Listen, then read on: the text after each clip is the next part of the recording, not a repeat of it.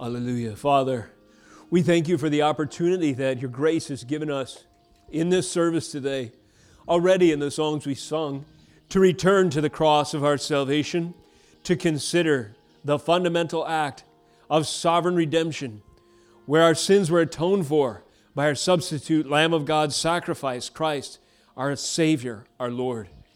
We pray now as we open your word that we would return to you, crucified, dear Jesus in the pages of your scripture, that it would remind us of the significance of this event, that we would live in light of its truths and proclaim it to others who are yet dead in their trespasses and sins. Lord, we know that resurrection is impossible, that hope is no, nowhere to be found, and that there is no salvation apart from one dying in our place, our Lord Jesus Christ. Remind us of these things also at your table as the elements that represent the cost of our redemption are here for the partaking. Those who approach your table, Lord, have partaken them by grace through faith, by the miracle work of the Spirit in their hearts, awakening them, awakening them to the truth of the gospel. Lord, remind us of these things and more as we seek to grow in faith and understanding and in obedience to our Lord and Savior who died in our place. May His name be glorified. May His name be exalted in this place and through the lives of those who hear. In Jesus' name. Amen. Hallelujah.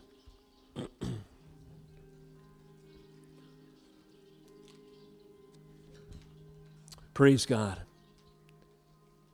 Today, as you are seated in this place, in this sanctuary, you are seated, as it were, around a table of fellowship. That is a meal and an occasion where the central bonding agent, the Holy Spirit, alive and well in the hearts of His people, has created for himself a body, a church of living stones that praise his holy name. Today, as we later on partake at the Lord's table, these are the things that we rem- remember and proclaim. And this morning, as we open the scriptures, we do so with a reminder from the Apostle Paul himself in 1 Corinthians of the significance of what takes place here in this service. Turn with me as you're able to 1 Corinthians 1. And let us continue in our first Sunday of the month series, 1 Corinthians, as we've recently turned to this book. For the occasion of our communion Sundays, today we'll consider the greater portion of chapter 1, Lord willing, verses 11 through 31. In a moment, we'll stand for the reading of God's Word. The aim of this morning's message is to proclaim the cross of Jesus Christ, which is our unifying confession. This is the proclamation, the conviction of the apostle and this is the point of contact. This is the word and message that he returns the attention of this early church to, and they needed it. The title of this morning's message is Christ Crucified. That is essentially the title of the theme of Paul's ministry. He preached Christ crucified. We learn more of what that means, and in context, we learn application of that concept as well today. With your hearts open and out of reverence for the Word of God, would you stand as you're able for the reading of the scriptures this morning. This is 1 Corinthians 1. Let us consider, behold, the word of God in verses 11 through 31. For it has been reported to me by Chloe's people that there is quarreling among you, my brothers. What I mean is that each one of you says, I follow Paul, or I follow Apollos, or I follow Cephas, or I follow Christ. Is Christ divided? Was Paul crucified for you? Or were you baptized in the name of Paul? I thank God that I baptized none of you except Crispus and Gaius, so that no one may say that you were baptized in my name. I did baptize also the household of Stephanas. Beyond that, I do not know whether I baptized anyone else. For Christ did not send me to baptize, but to preach the gospel, and not with words of eloquent wisdom, lest the cross of Christ be emptied of its power. For the word of the cross is folly to those who are perishing, but to those who are being saved, it is the power of God. Verse 19 For it is written, I will destroy the wisdom of the wise, and the discerning discernment of the discerning I will thwart. Where is the one who is wise? Where is the scribe? Where is the debater of this age? Has not God made foolish the wisdom of the world? For since in the wisdom of God the world did not know God through wisdom, it pleased God through the folly of what we preach to save those who believe. 22 For Jews demand signs and Greeks seek, Greeks seek wisdom, but we preach Christ crucified. a stumbling block to Jews and folly to Gentiles. But to those who are called, both Jews and Greeks, Christ the power of God and the wisdom of God. For the foolishness of God is wiser than men, and the weakness of God is stronger than men. For consider your calling, brothers. Not many of you were wise according to worldly standards. Not many were powerful. Not many uh, were of noble birth. But God chose what is foolish in the world to shame the wise. God chose what is weak in the world to shame the strong.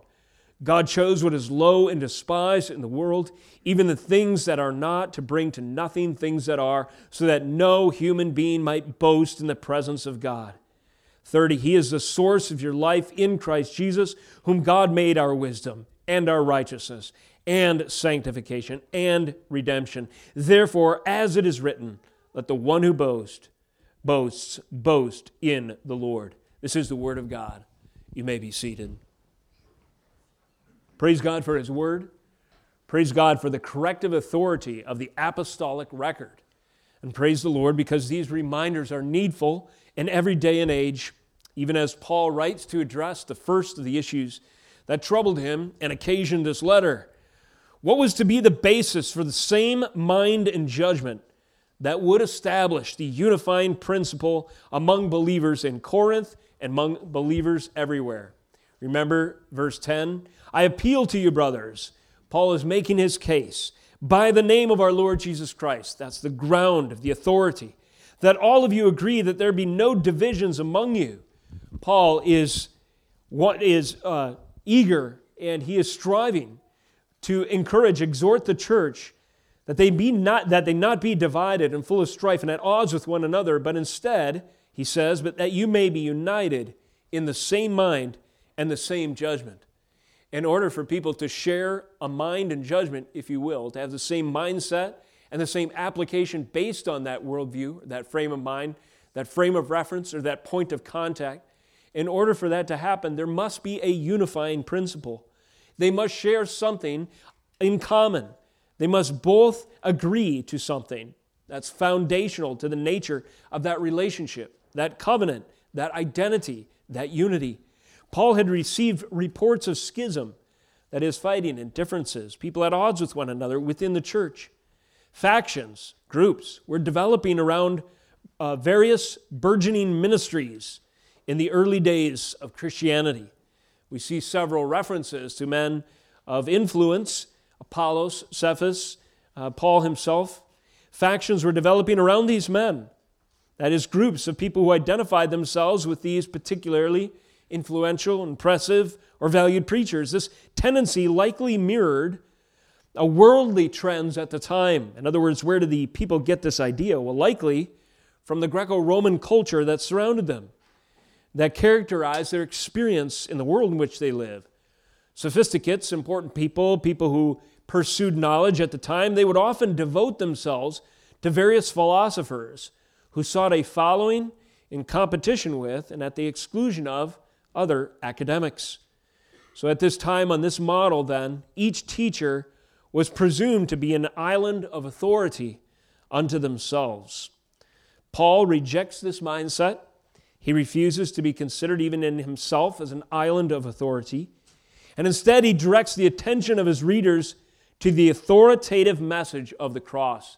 I'm reminded of the Bereans.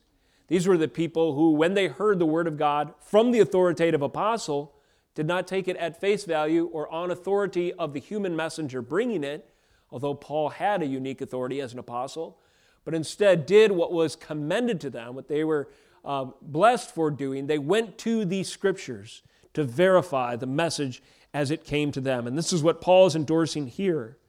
Each teacher is not to be presumed to be an island of authority unto themselves. Paul rejects this mindset. He directs the attention of his readers to the authoritative message of the cross, the gospel, the work, the ministry, the teaching of Jesus Christ. In two words, Christ crucified. By this standard, teachers are verified and unity of the faith is established. Christ crucified, that will establish the same mind and same principle, or same judgment, that unifying principle of all the true church. In the end, these reforms that Paul is advocating for here will serve to glorify the Lord rather than foster a celebrity class within the church. Upon this true gospel, no mere human being has grounds for boasting. Rather, Paul reminds us of these words from Jeremiah. The close of this chapter, he quotes, saying, Let the one who boasts boast in the Lord. Verse 11 of our passage today introduces the first of the issues Paul writes to address. He has heard, heard reports of infighting at Corinth. And what does he prescribe for this infection within the body of Christ? And our text today answers this. So here's our heading this morning What unites the church? Three categories or three subpoints, main points, I suppose, under this. What unites the church? Paul's answer number one, the credibility of Christ, verses 11 through 19. Number two, the very content of the gospel, verses 20 through 25. And number three, what unites the true church? The nature of our calling, verses 26 through 31. Who is your greatest influence? Who is most influential in our day? We're familiar with the term influencer, social media influencer. These are people who have the power, it's presumed at least, to shape the opinion of others. Well, this was an issue back then, though they didn't have technology, social media, and so forth. They did have influencers at the time of Paul's writing. Among them, we see three, four, in fact, if you count Christ Apollos, Cephas, Paul himself, and Jesus. What is the object of baptism? What is the basis of unity? Who is your greatest influence? Let me see if I can pull up this picture. Year, uh, some years ago, there was a kind of a mini scandal surrounding a influential megachurch leader in our day, I'll go ahead and say his name, Stephen Furtick, pastor of Elevation Church, I think in Georgia somewhere. Well, there was a coloring book at the church at the time. Somebody had the presence of mind to take a picture of one of the pages. And the page, you won't be able to see this, but in giant words at the top, it says unity. I just couldn't pass this illustration because it so perfectly fit our text today. Unity. And underneath that, it says, We are unified under the visionary. There's a verse quoted, Romans 13. Everyone is subject to the governing authorities, for there's no authority except that which God has established. The authorities that exist have been established by God, Romans 13 1. Little tagline at the bottom of this coloring book page Elevation Church is built on the vision God gave Pastor Stephen. We, all, uh, we will protect our unity in supporting his vision. Is that a good application of 1 Corinthians 11 through 31? Does Paul say, You will protect the unity of the church if you support my vision? Of course not. This is a misguided uh, example of what is to be the organizing principle of a church. What does establish the same mind and same judgment for a people? Is it the ambition that your pastor here standing before you has? Listen, I got vision up the wazoo, let's roll with it. Modified quote from Jack Black in some movie I vaguely remember. No, the answer is no. To be in the same mind and same judgment, we all must focus our attention on something, if we are to glorify God, that is worthy of that priority. And Paul knew in and of himself he was not worthy of the priority of the focus of the church. Neither was his plan and vision for how the gospel would be spread except and only insofar as he preached Christ crucified would he boast. And so he points to Jesus Christ and says, Here, on the teaching, work, ministry, and redemption of the Almighty who stooped low and took on flesh, we will be of the same mind and same judgment. This is what it means to be baptized. Like we said before, it's not so much who baptized you, that's of little to no importance but it's who, rather, you are baptized into. Paul gets into this. It's been reported to me from Chloe, bunch of quarreling, verse 12. What I mean is that each one of you says, I follow Paul, or I follow Apollos, or I follow Cephas, or I follow Christ. Is Christ divided? Was Paul crucified for you? Or were you baptized in the name of Paul? Paul exasperated. He's expressing his frustrations. It, it troubles him to think that people would focus on him versus another apostle and then and thereby lose their focus on what is to unify and ground the church. He says in verse 14, I thank God that I baptized none of you except Crispus and Gaius, so that no one may say that you were baptized in my name. Then, as if an afterthought, he remembers as he's writing, verse 16, oh, I did baptize, a parenthetical statement, the household of Stephanus, or Stephanus. Beyond that, I know not whether I baptized anyone else. And Paul's saying, I, I don't have in the beginning of my Bible a brag page of how many people I baptized. That it's of little consequence. So much so that I can't really remember exactly who I baptized. Why? Because that is not the important thing. He says, verse 17, For Christ did not send me to baptize, but what? To preach the gospel. And not with eloquent words of wisdom, lest the cross of Christ be emptied of its power. What is the object of baptism? It's that Christ would be glorified and that we would identify with Him in His death, His resurrection, and in His work.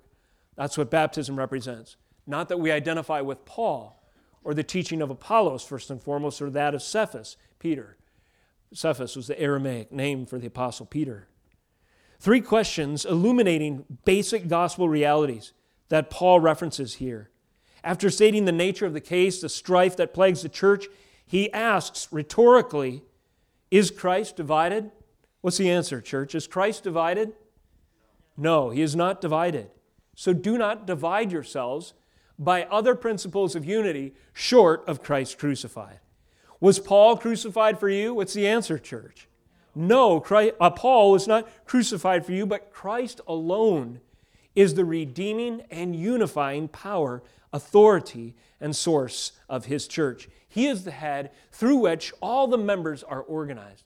Here, Paul is, it seems to, to me, anticipating uh, pictures that he will expand upon later including the body of Christ as many parts, all connected to the central unifying uh, force, the pivotal and crucial element, which is Jesus Christ, the head of a properly functioning, ordered church. Uh, so Christ is the head, not Cephas, not Apollos, not Paul, but Jesus alone. And then, third question, or were you baptized in the name of Paul? And again, the answer is no. So, in these three questions, Paul immediately emphasizes rhetorically Christ is undivided. And secondly, redeeming hope is found only in the sacrifice of Jesus alone. And thirdly, baptism is in the name of Jesus Christ. It is not important who baptize you so much as who you are baptized into. This is one of those passages we go on in verses 14 and 15 where Paul, as an apostle, thoroughly opposes and refutes false notions of authority within the church. Continues to be a pressing issue today as it was then. We gave one sort of megachurch seeker sensitive example of where these words might apply, but there are other, much more entrenched historical examples of notions of magisterial, that is, church leader, authority, and a pecking order or a hierarchy within the structure of the church that deserve to be critiqued and opposed by Paul's words as well. Thinking primarily here of Roman Catholic or other traditionalist notions of the authority of the church or the unifying element of the church as a community. Paul says, I thank God that I baptized none of you except Crispus and Gaius. Now, what is he, what is he quenching here? Well, bragging rights. Dude, I was baptized by Paul. And oh, who were you baptized by? Oh, his disciple. Well, that's all right, you know. But like you could see if someone valued first contact with early apostles. This is a guy who raised the dead by the power of God. This is a guy who himself was raised from the dead. Wouldn't it be awesome to be baptized by Paul? Paul didn't think so. Why do we? You see, these false notions of elevating a mere person in the place or in competition with the glory that Jesus alone deserves is a perennial, it's a very common tendency in our hearts. Instead of looking to Christ alone in our sin and in our flesh and in our tangible experience, we tend to substitute other heroes for what He alone is jealous of His name, His authority, His redeeming power. You see, on Roman Catholicism, it matters a whole lot where you are in these false ways of judging authority. And this, according to the scriptures, these here I just read, we are not to exalt one above another, based on early church prominence, uh, some privileged hierarchy, some mystical or political notions of apostolic succession. Imagine how a person's resume might be enhanced on these notions if he could brag, I was baptized by Paul or by another church father. For Paul, who himself was an apostle, he declares clearly and decisively that all such notions are deluded. Church unity, continuity, and authority rest squarely on the preaching of the gospel. A theologian that I respect because he preaches the Word of God, James White, says it this way there's no apostolic succession without the succession of the teaching of Jesus.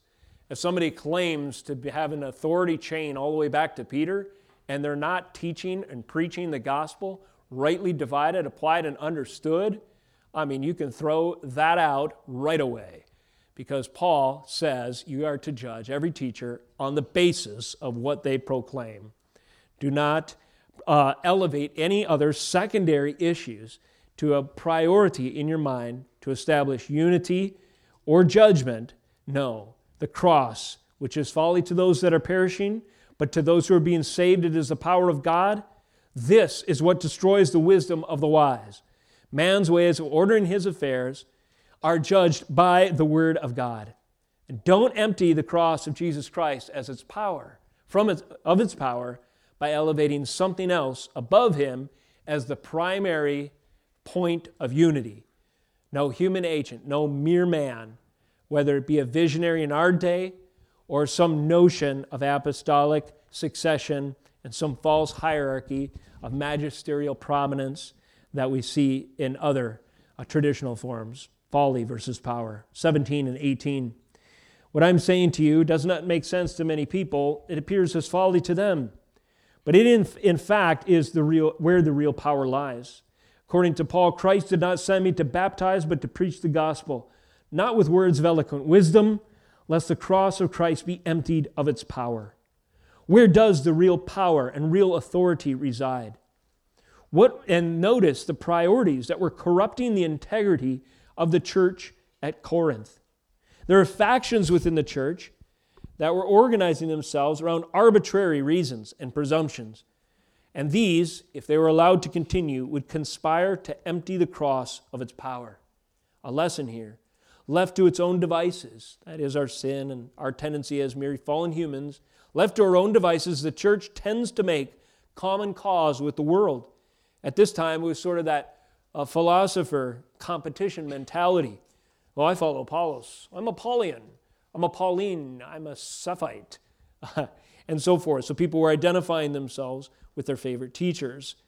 But this ran the risk of emptying the cross of its power and as they were doing this, they in fact, ironically, were parting ways with the true church if they would maintain these distinctions, these schisms, these factions, and these differences. Convicted believers were, would be convicted by the Holy Spirit not to embrace these misguided priorities, corrupting the integrity of the church. And we are to recognize today, as they needed to then, that notoriety and celebrity are tempting uh, uh, things to notice or, or, things to elevate and prioritize, as well as eloquence or conventional wisdom. But according to Paul, celebrity, eloquence, and conventional wisdom are not the foundation upon which the church is built.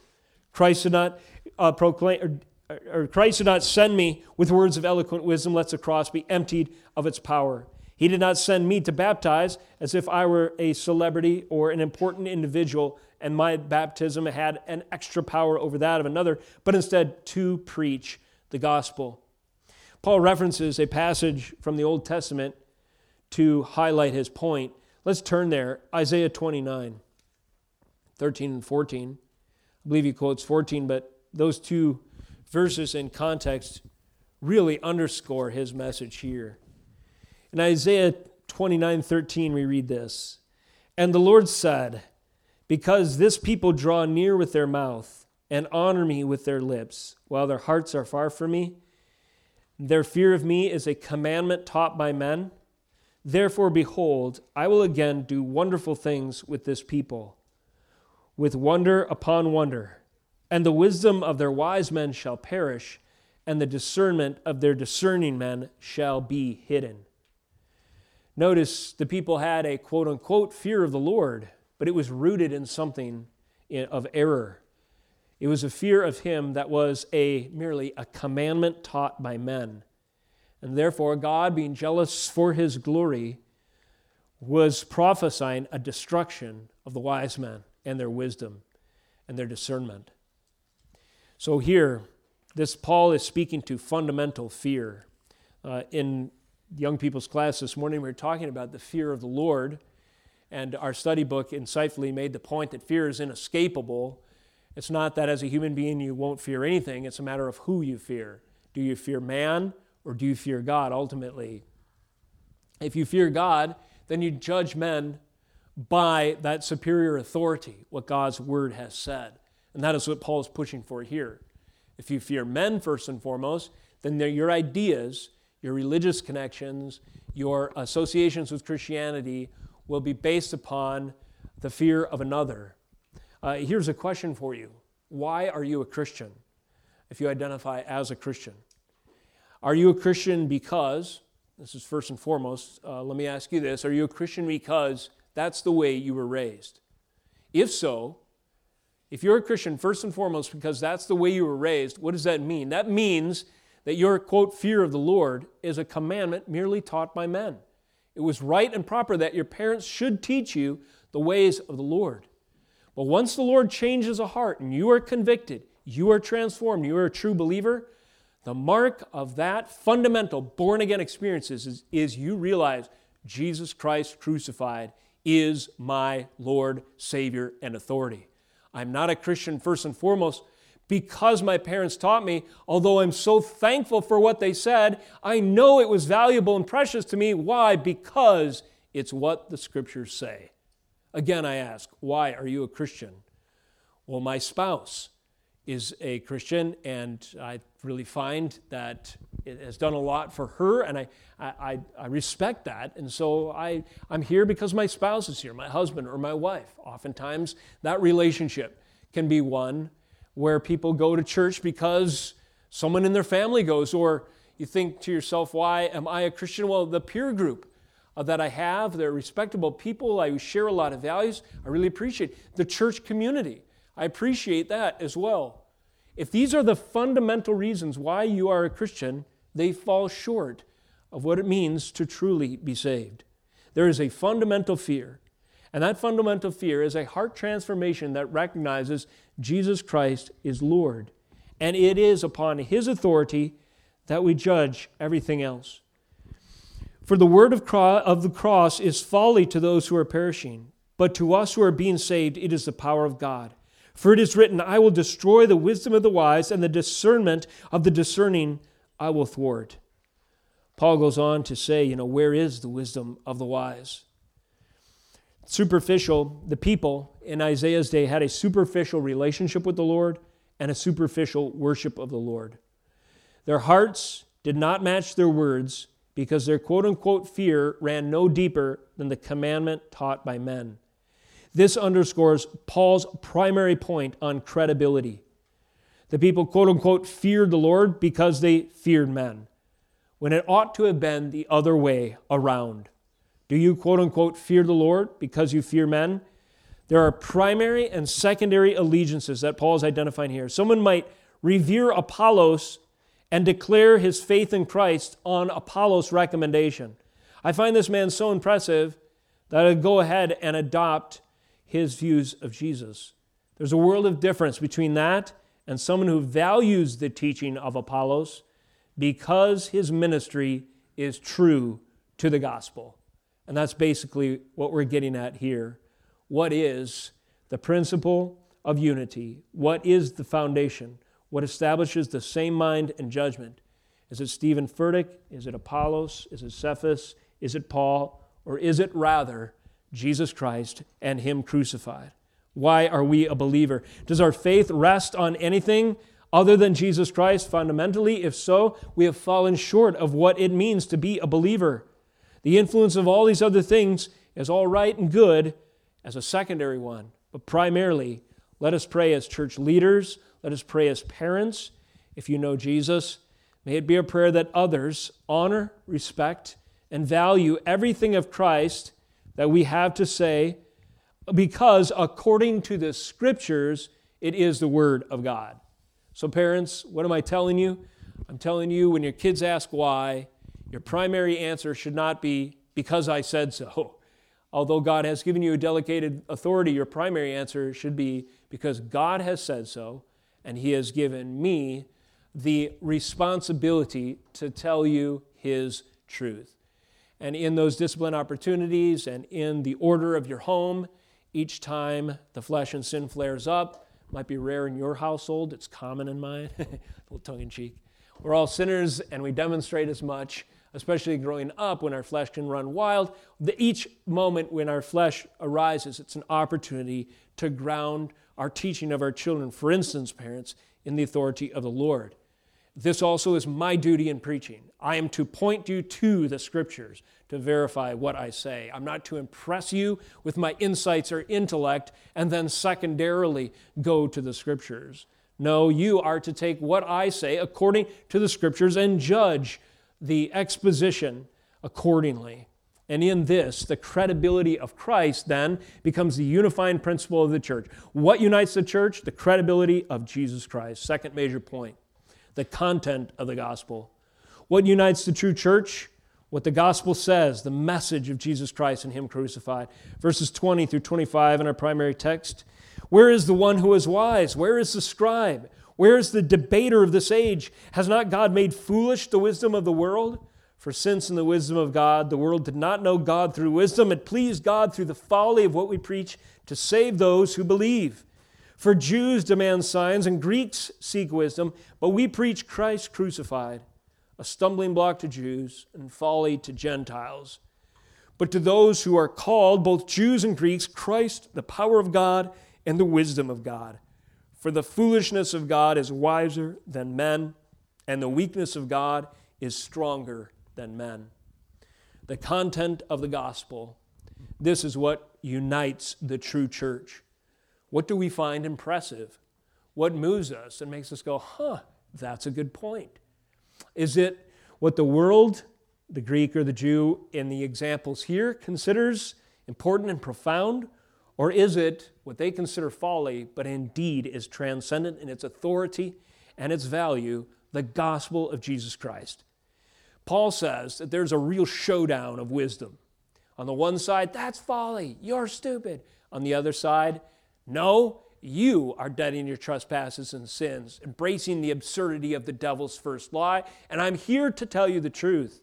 Christians are idiots. I can't believe what they say. It's ridiculous. It makes no sense. And on the other side, may you, who are blind in your trespasses and sins, repent that you might be able to see and to behold yourself in light of the truth of God. So long as you fear your own mind and your own uh, impressions, fear yourself over God, you'll always think the gospel is folly. This is the showdown that Paul faced every time he went out to preach the gospel. On the one side, the wisdom of the world, which was uh, which uh, everybody agreed there was great consensus around, and on the other side, it was the wisdom of God, which the world found to be foolish and folly. This showdown goes all the way back to the garden, does it not? Think of Genesis 3 1 through 5. The serpent was crafty, more crafty than Eve. How did he snag her? And Adam was the ground of his deception. Wow, it seemed like he was really onto something. He was making good points in their estimation. And what were some of these points? In Genesis 3, verse 1, just to remind you, the fundamental conflict in the soul of every fallen human. The serpent was more crafty than any other beast of the, uh, of the field, and that the Lord God had made, he said to the woman, Did God actually say, You shall not eat of the tree of the garden? Later, verse 5 For the Lord knows that when you eat of it, your eyes will be opened, and you will be like God, knowing good and evil. So the woman rejected the word of God, which is, On the day you eat this, you will surely die, adopted the wisdom of Satan, and believed him when he said, There's reason to doubt God's word and this tree is actually the key to great wisdom. And she consumed the fruit, gave some to her husband, and thus our first parents fell. And what was the cause of their fall? Well, they ate the fruit, surely, yes, but the re- real deception was is there's a wisdom independent of God that you can have for yourself. So you can be on at least equal plane with him. Wisdom versus wisdom. The word of God versus the word of the serpent. This is a conflict as ancient as the garden, as the garden fall of man. Hath God said? The question, and then the promise, you can be as God. Every time we go out to proclaim the gospel, we face that same conflict. On the one side, people acting as if God's word is questionable and as if they were God, determining for themselves the destiny of their own lives. But in this colossal and cosmic showdown, there can only be one winner God versus the devil, the seed of the serpent versus the seed of the woman, Jesus Christ and Him crucified versus whatever folly the philosophers could dish up at any given time. It pleased God through the folly of what we preach to save those who believe. Paul sets up this dichotomy, this difference. The cross, when it is proclaimed, it is picking a fight with everyone until they repent and believe. Christ crucified does not satisfy the market demands of unrepentant sinners in any age. Christ crucified, no one is thirsty for this message until God changes their heart, and praise God, He does. When God changes your heart, you become thirsty for living water. When you become hungry for that which you can sink your teeth into unto eternal life, first of all, it takes a fundamental transformation. And what you once considered folly, you now hang on to with all your heart and soul. But until that happens, the cross is foolishness. Christ crucified does not satisfy the market. It's not something that we're interested in. This is a mistake I can easily make. I sometimes think to myself, well, we are demonstrating to ourselves the absurdity of secular thinking in, you know, just in spades in our world today. And perhaps when people realize that it's so stupid to say that a man can be a woman or vice versa, and to declare uh, basically independence from reality, maybe at some point this culture will wake up that we live in God's world. After all of the fallout and consequences and chickens coming home to roost of our absolute rebellious absurdity. Well, certainly those consequences are coming fast and furious. And certainly the minds of man are changing.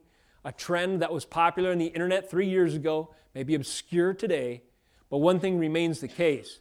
Men are interested in answering their questions until they repent and of, their, of themselves and their sin. They're interested in answering their questions by anything but Jesus Christ and Him crucified. But Paul will not compromise with these people, whether they be Jews who seek sign or Greek, Greeks who seek wisdom. Jews demand signs, Greeks seek wisdom. We preach Christ, a stumbling block to Jews and folly to Gentiles. So these are two examples of what people were interested in at the time of Paul's preaching. Jews were interested in signs of like political deliverance and national triumph, not interested in taking up their own cross and following Jesus. Not taking up, that is, in the mind of the Jew at the time, the humiliating torture device of our depraved oppressors and suffering from, for the name of one who willingly surrendered to Roman tyrants. The Jew who is hoping for deliverance from this political boot on their neck, not realizing that in Christ political deliverance comes in time, but primarily deliverance from sin is a priority for every individual. It matters not who rules you so long or as much as it matters who rules your heart. And until you're delivered from the clutches of Satan, everything else is a tempest in a teapot, or metaphorically, as we say, rearranging the deck chairs on the furniture. The Jews were not interested in why the hull of their covenantal ship was sinking. They were not interested in acknowledging the iceberg that had dashed the integrity of their vessel, which was their unfaithfulness to the covenant. No, they were looking for a short term, Hail Mary pass, physical Messiah in many cases who would deliver them. And thus, thus they missed the signs that Jesus did because they weren't the kind of signs they were looking for. Greeks, Gentiles, they're interested in the promise of human intellect, where man had failed to transcend his limitations with brick and stone you know what? I got an idea. Let's build the Tower of Babel with philosophy and reason. And so, this human intellect project in the mind of the sophists at the time, whether you be Epicureans or Stoics, those who gather in Mars Hill to solve the world's problems on the basis of their own reasoning, philosophy, and thinking. This is what they were interested in. Where man had failed in the past, they would succeed. Wait, the Greek says, I must have faith like a child in this obscure, reviled Jewish man? I'm not impressed by that. I am a student of Aristotle. I sat at the feet of Plato's uh, disciples who taught us that we can find a firm place to stand in our own reason and acquire knowledge by means of our own intellect. Today, the gospel still offends on both accounts. This is not the power, these are not the signs the unrepentant unbeliever is looking for. But are there signs? And is there power in the gospel? Yes, there is true power and true wisdom in Jesus Christ. And those who recognize it are the called, the changed heart ones. Verse 24, but to those who are called of these two categories, both Jews and Greeks, Christ, the power of God and the wisdom of God. 25, for the foolishness of God is wiser than men, and the weakness of God is stronger than men. And Paul knew this personally. He was one of those rebels, a religious leader, who sought to stamp out the early church because he felt it violated the history and traditions that he valued. On that day, on the road to Damascus, when God interrupted him with a blinding light from heaven, you better believe he saw a sign. That sign included the words of Jesus audible to him, deafening in his ears Paul, Paul, why are you persecuting me? And a sign of God's power to judge him immediately struck blind, followed by the wisdom of the gospel that would be proclaimed to him when he went into the city and Ananias prayed for two things one, that his spiritual sight would be restored, and secondly, that his physical would as well. And thus, John, uh, sign joined wisdom, the legitimate ones, and Paul was anointed, called, and heart changed to all of a sudden soak up like a sponge all the beautiful wisdom of the whole counsel of God and became the foremost uh, preacher of the early church and missionary and wrote so much of the New Testament. The foolishness of God, Paul knew firsthand, is wiser than men, and the weakness of God is stronger than men. Today, as then, what is the kind of power we're not interested in? What are the signs that we overlook?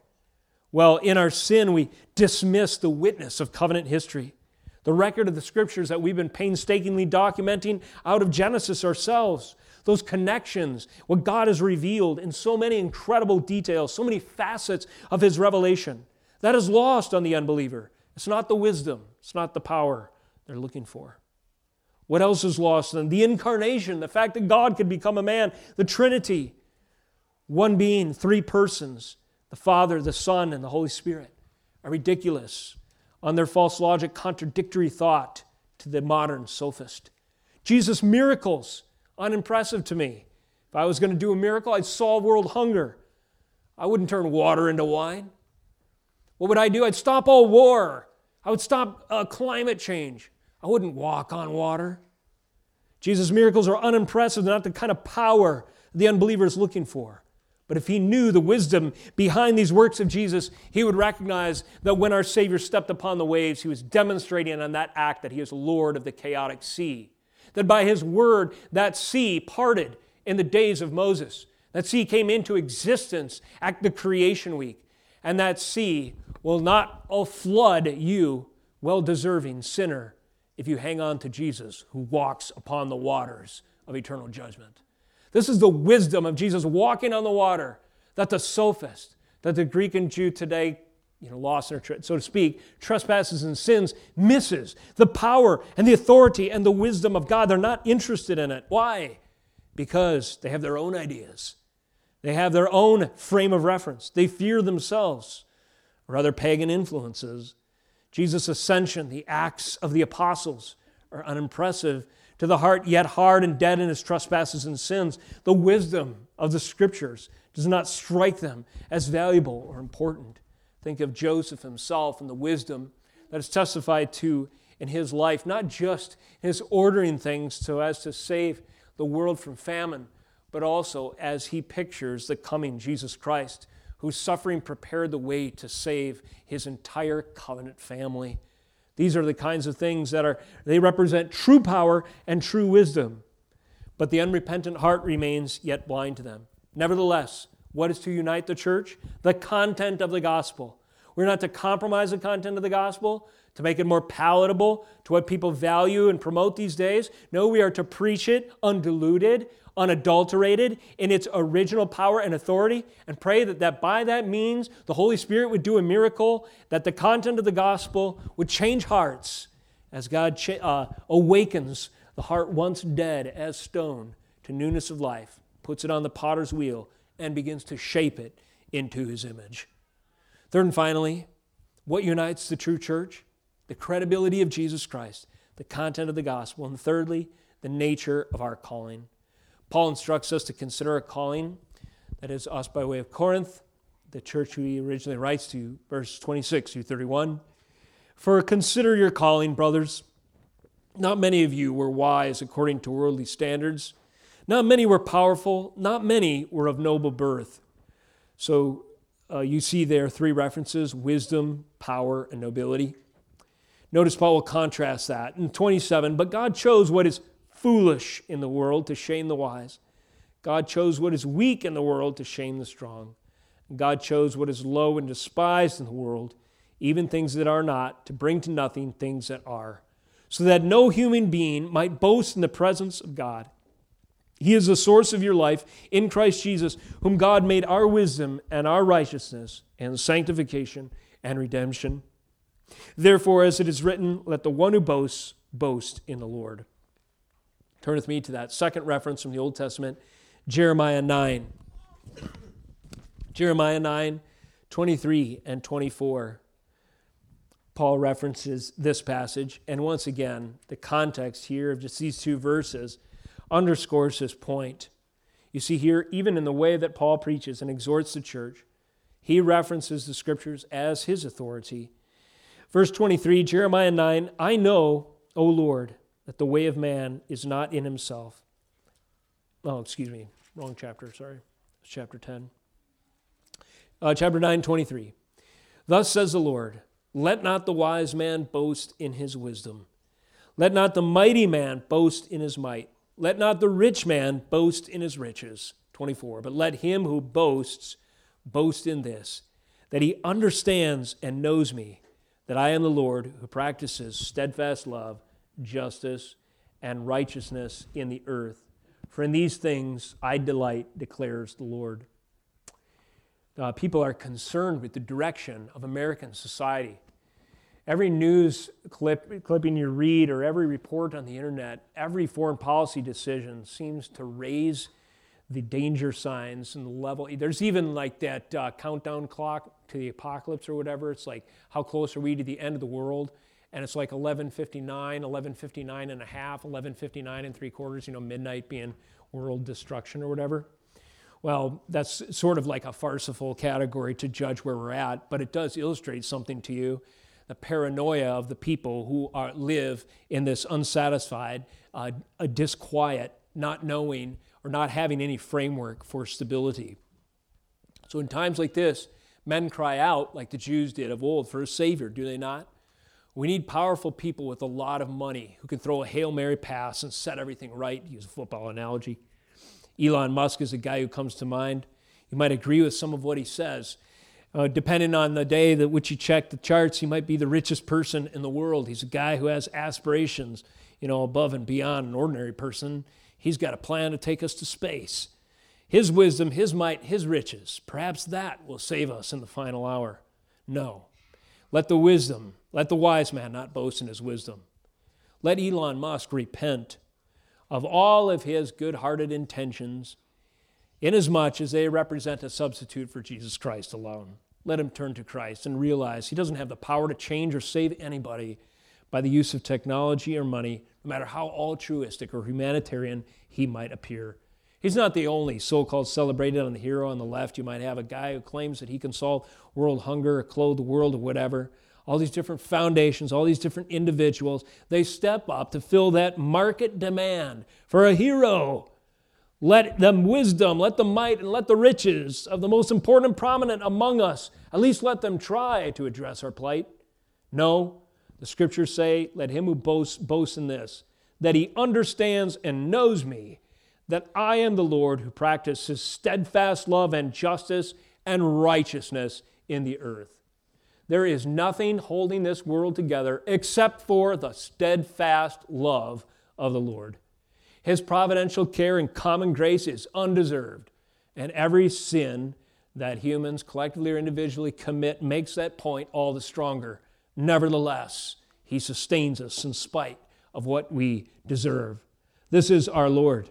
And Paul says, as we point ourselves to Him, that is, the nature of our calling establishes and unites the true church, understanding who we are and who Christ is against the false hopes of the unbeliever. We are believers. And as believers, we are in service of not pointing to other saviors, but instead his glory. 26. Consider your calling. Not many of you were wise according to worldly standards. Not many were powerful. Not many of noble birth. But God chose what is foolish in the world to shame the wise. Without time to turn there, you might mark for future study. Deuteronomy 7, 6 through 9, God sets the people, or He basically sets them straight right from the get go as they leave during the Exodus. It's not because you're many in number, because you're strong, important, and powerful that I chose you to be my people. Rather, because you are few in number, I will do great things through you. The same message that Gideon heard Gideon, you got too many people, too many soldiers to fight this battle. Really? Too many? That seems like folly to the wisdom of man. Should get as many numbers of you know, qualified, equipped, and trained soldiers as possible. The best opportunity to defeat the enemy. No. Rather, you should invest your hope in the glory of God who'll be championed all the more by taking a mere 300 and upsetting all the thousands of the Midianites in one fell swoop. The nature of our calling is that we, as believers, are in service of the glory of the Lord. God has strategic purposes in exalting the lowly. Was this not the message of Mary's own Magnificat? Why have you chosen me? A poor, a, a person of no importance, no nobility, no a privileged birth, not wise or rich the way the world judges. Well, it was to glorify himself, dethroning the proud and raising the lowly, the wise, the powerful, and the noble. No, we rather are the foolish, the weak, and low, and the despised. If we go to heaven one day, and as we do in Christ, what, a, what an amazing message it will be. It will glorify the Lord. He was able to save a people as least of all, or uh, deserving of it, like, or not deserving of it in any way, like we were and are in our sin, and also people who were able to spread the gospel in spite of what the little they had to offer by way of what the world judges and finds uh, valuable and, and finds impressive. We are people in service of His glory. We are uh, believers by virtue of the wisdom, righteousness, sanctification, and redemption of Christ. And this is our source. He says in verse 30, He is the source of our life in Christ Jesus, whom God made our wisdom, our righteousness, our sanctification, and our redemption. And finally, we are believers in order to boast in the Lord, as Jeremiah 9 23 through 24 reiterate, boasting not in our own wisdom, might, and riches, but boasting instead that we understand and know the Lord, who practices steadfast love, justice, and righteousness in the earth. Paul says that believers who understand these things, that they exist in service of the Lord's glory by virtue of his wisdom, righteousness, sanctification, and redemption, which Lord willing will consider at greater depth in later message, and in order to boast in the Lord. If a church is made up of people that share this in common, they will be united and powerful. What unites the church? The credibility of Jesus Christ, the content of the gospel, Christ crucified, and the nature of our calling humble, unlikely vessels in the service of His glory because of what He has done in order to boast of Him. Our meal that's before us today, pictured at the elements of this table, is a binding feast. Today, Paul has pointed us in his words to Christ crucified. Today, at this meal, we are pointed in these elements, what's pictured here, to Christ crucified as well. Jesus' body was broken that your sins might be atoned for. His blood was spilled that you might be sanctified and holy and right standing and fellowship before the Father. At the Lord's table is pictured in these elements what unites the true church. The content of the gospel, not just in word, but also in feast, is here displayed. What is proclaimed to the ear in preaching of the gospel, Christ crucified, is communicated even to our taste today, so that every true believer recognizes in the elements of communion that Jesus Christ is why we are a church, why we are here, and what will sustain us. Here at the table of the Lord, we remember and proclaim Christ crucified at his communion feast. This is the ground for our identity as believers. This is the substance of the church's unity, symbolized in these elements today. And it, just as it was yesterday, all the way back to when the Passover feast was instituted, and in the saint, with the saints of old, as it is today, with every church who proclaims Christ crucified and joins us in communion, so to speak, and it will be forever with all the saints in glory when we join at the marriage supper of the Lamb. Jesus Christ is what unites the church. Let us remember and proclaim this even at his table today, dear Lord. Thank you for the message of your scripture and for how the message is echoed even at your table. As we approach the table in moments, those who are believers in this room, I pray that we would do so with fear, with reverence, fear of you. That we would recognize at your table that because of the wisdom, righteousness, sanctification, and redemption of Jesus Christ, who died for us, we now exist in service of his glory, boasting in the Lord. Lord, I pray that if there are any who are heavy laden, wearied with the burdens of, the day, of daily life, that today they would feel those burdens lifted as they sense your amazing grace, your sufficiency in your cross.